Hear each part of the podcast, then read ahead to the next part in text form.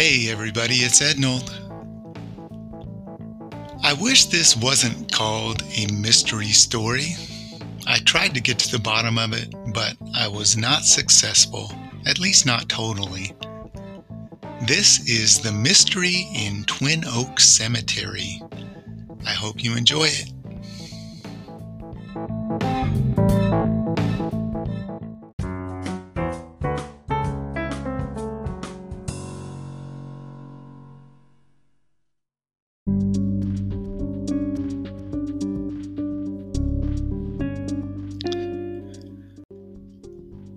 Can't say I ever really knew Gus, but I met him a few times when he must have been eight or nine years old.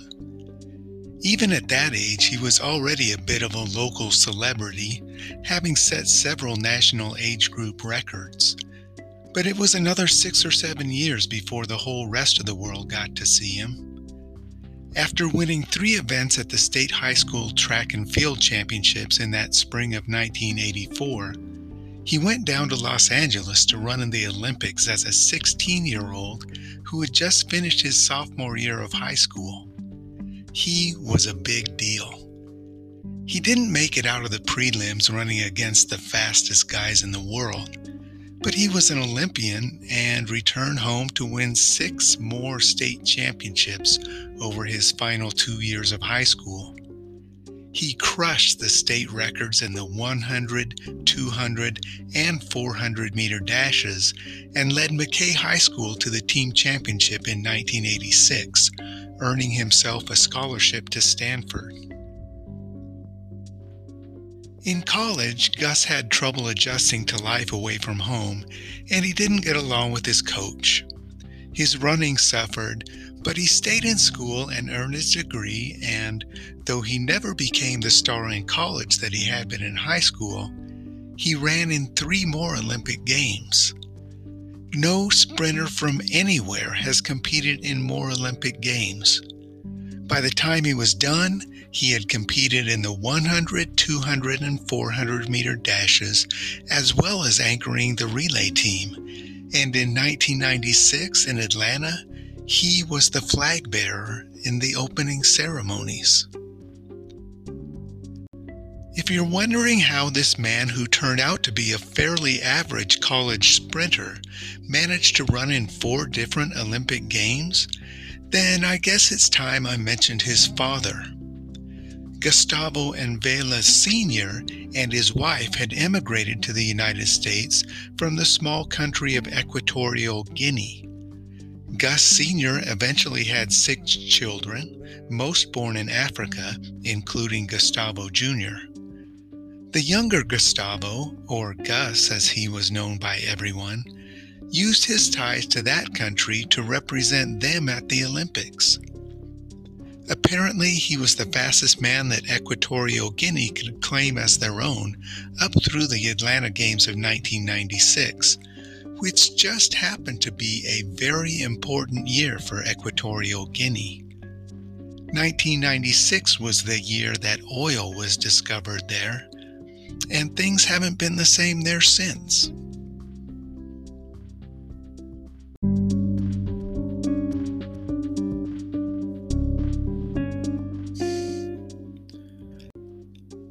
Equatorial Guinea is a geographic anomaly it's made up of two separate parts, along with a few more tiny islands. One part is a small chunk of the west coast of Africa, about the size of New Hampshire. The other part, where the capital city of Malabo is located, is the island of Bioko. You can find Bioko on a map right in the armpit of West Africa, a hundred miles from the Equatorial Guinea mainland but it's much closer to the countries of Nigeria and Cameroon, and the fact that they chose to make a city on the island their capital is strange. Lots of things are strange in Equatorial Guinea, mostly thanks to the scads of oil money that have been pouring into the country over the past quarter century. Gustavo Bojetti Envela Makongo was born on June 26, 1926, in what was then Spanish Guinea. As a young adult, he studied Latin, Greek, and Hebrew and graduated from a seminary in 1949 and was ordained a minister of the Presbyterian Church in 1953. A few months later, he married his sweetheart, Maravilla, and in 1955, he received a scholarship to study at Lincoln University in Pennsylvania, where he received an advanced degree in religion. His oldest son was born soon after his arrival in the States, and soon after their return from Pennsylvania in 1957, Gustavo was widowed. In March 1960, he remarried, and his new wife eventually bore him three more sons and a daughter. Gustavo made his living pastoring churches and teaching English along the northern coast of mainland Equatorial Guinea while spending his free time working for the movement to gain independence from Spain. The country had originally been colonized by the Spanish, but gained its independence in 1968. The new nation needed an ambassador to the United Nations.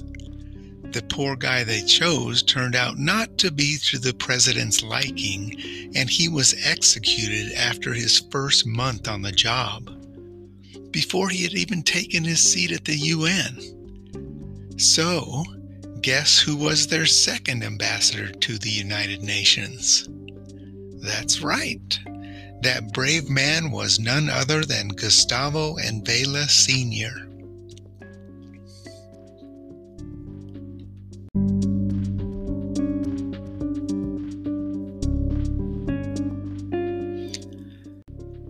In March of 1969, Gustavo was chosen to head their delegation to the United Nations, but by May 1970, due to escalating violence at home, Gustavo resigned his post, citing family health reasons.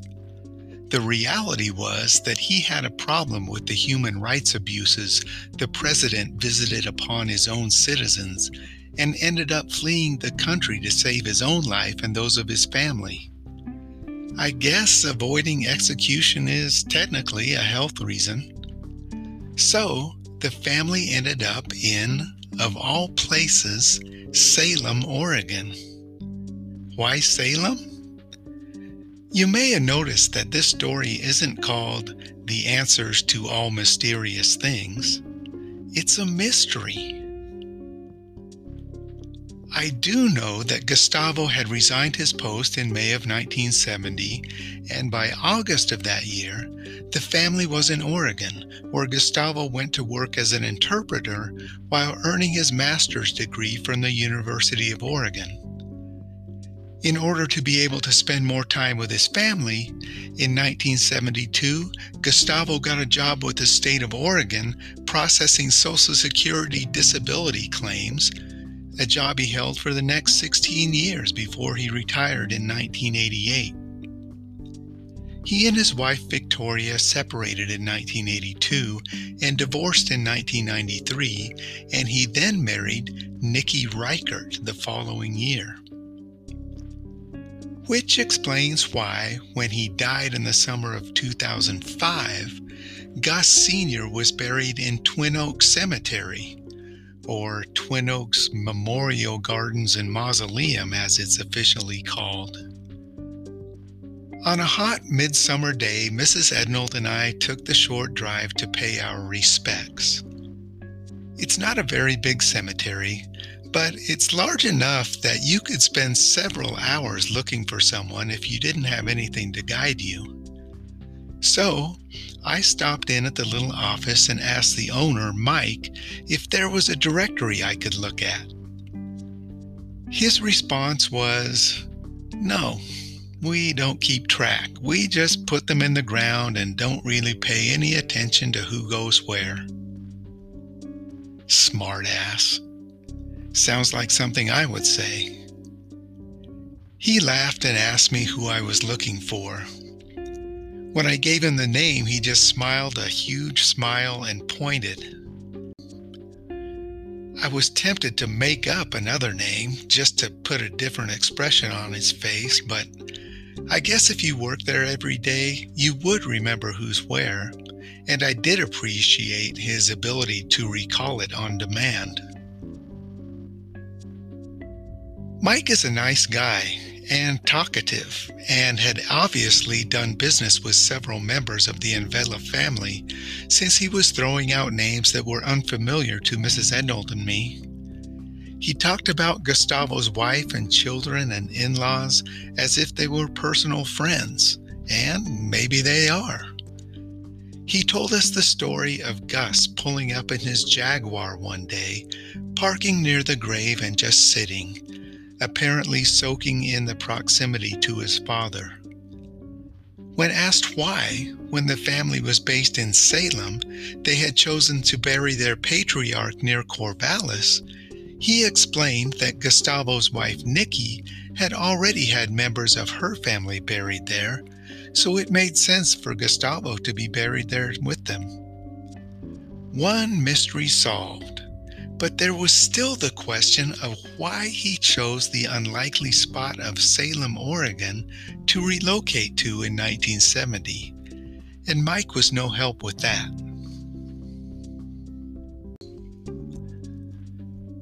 But, knowing the date of Gustavo's death, I staked out the cemetery on that anniversary and waited for someone from the family to show up so I could talk to them and solve this mystery. I've been to cemeteries that aren't creepy and some that are even interesting. Twin Oaks isn't one of those. I believe that Mike, the owner, does his best under the circumstances, but it's just a sad, shabby, depressing place, and spending a few hours on a scorching hot day waiting for people you don't know to arrive wasn't much fun. I was dreading an awkward and probably intrusive conversation with whoever showed, but I stuck it out as long as I could. Not a single other person entered the grounds during the few hours I was there, and I felt like picking a few dandelions to put on his headstone since nobody else had showed to mark the occasion. But that didn't seem suitably respectful, and I finally threw in the towel, knowing nothing more than when I had got there. Mystery unsolved. That first president of Equatorial Guinea, Francis Nguema, had turned out to be one of the most brutal dictators in history. So it seemed like good news when he was overthrown in 1979 except that the guy who overthrew him was his own nephew who turned out to be even worse than his uncle. That new guy, Teodoro Obiang Nguema Mbasogo, I think, has been in power ever since. President Obiang, as he is known, is now the longest serving ruler in Africa and a man accused of presiding over one of the world's most corrupt and repressive governments. He allegedly pulls in $60 million a day in oil revenues as head of sub Saharan Africa's third largest oil producer Yet three quarters of his country's 675,000 citizens live on less than a dollar a day. According to the World Bank, Equatorial Guinea has the highest per capita income of any country in Africa. It also has the highest Gini coefficient in the world. As I'm sure you all know, the Gini coefficient not to be confused with the I dream of Gini coefficient, is a measure of wealth inequality. The higher, the worse, and they are number one. On top of the poverty, people are routinely beaten, imprisoned, and tortured for no apparent reason, while the president and his family and friends think of ways to waste all of that money and waiting to succeed Obiang someday is his son Teodorin, who's been auditioning for the job by displaying spectacular levels of greed and stupidity. According to the U.S. Department of Justice, Doran has spent millions that he could not possibly have made from his job as the country's Minister of Agriculture and Forestry. He bought a home in Malibu, California, and several expensive sports cars. He even bought one of Michael Jackson's old sparkly gloves. He bought lots of little baubles for his girlfriend, American rap star Eve, Although, is she really a star if Ednold has never heard one of her songs?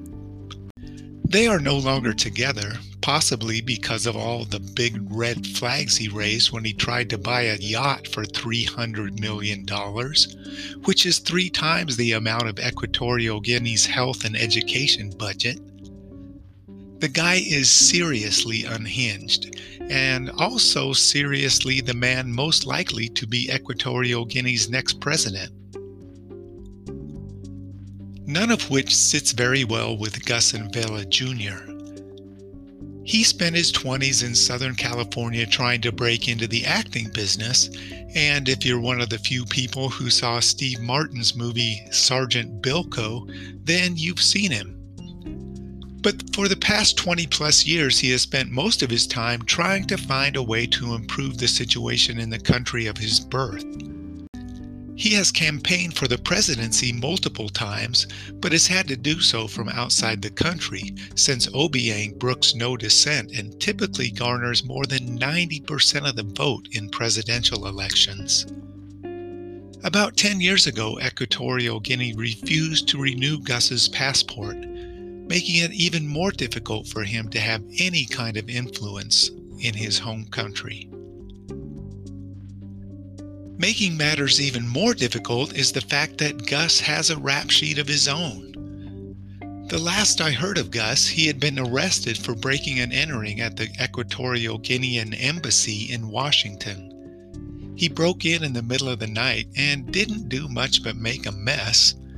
Nobody was hurt, and it sounds like it was a pretty feeble one man protest, but still, that doesn't look good for someone who wants to be president.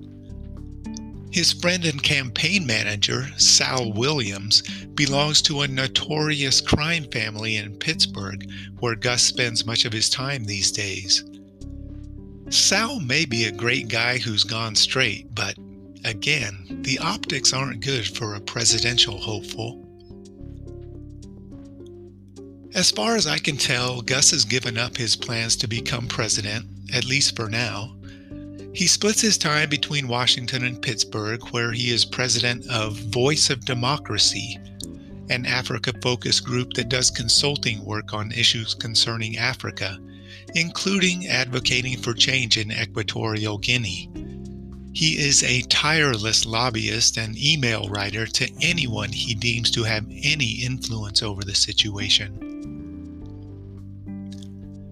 So there he lies, Gustavo Envela Makongo Sr., in a small, quiet, inconspicuous graveyard on a bit of winding road outside of Corvallis, beneath a fairly humble looking stone. A former pastor, which is etched there into the stone, just in case you didn't know. But there's no mention of the fact that he was also a former ambassador it's just a minute or two off of Highway 34, one of the most heavily traveled roads in the Mid Valley. But I wonder if any of those drivers would know or care about the life story of the ambassador, whose final resting place can practically be seen from that highway. It just doesn't seem like a fitting resting place for someone who played even a tiny role for a very short time on the global political stage. Gus Jr.'s state records all lasted through the end of the last century, but these days his name has all but been erased from the record books. Even most of his school records at McKay are now gone.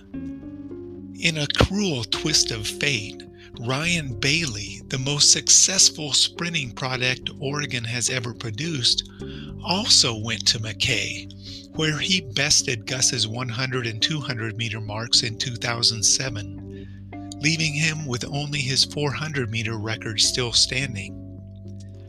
Bailey then went on to be an Olympic medalist in London in 2012, an achievement that eluded Gus four times. It doesn't sound like things will be changing much in Equatorial Guinea anytime soon. But if they ever do, it will probably be because Gus Envela kept pestering people until someone was willing to listen to him. But given people's tendency to close their ears to inconvenient truths, I don't think that's very likely. But I wish him luck.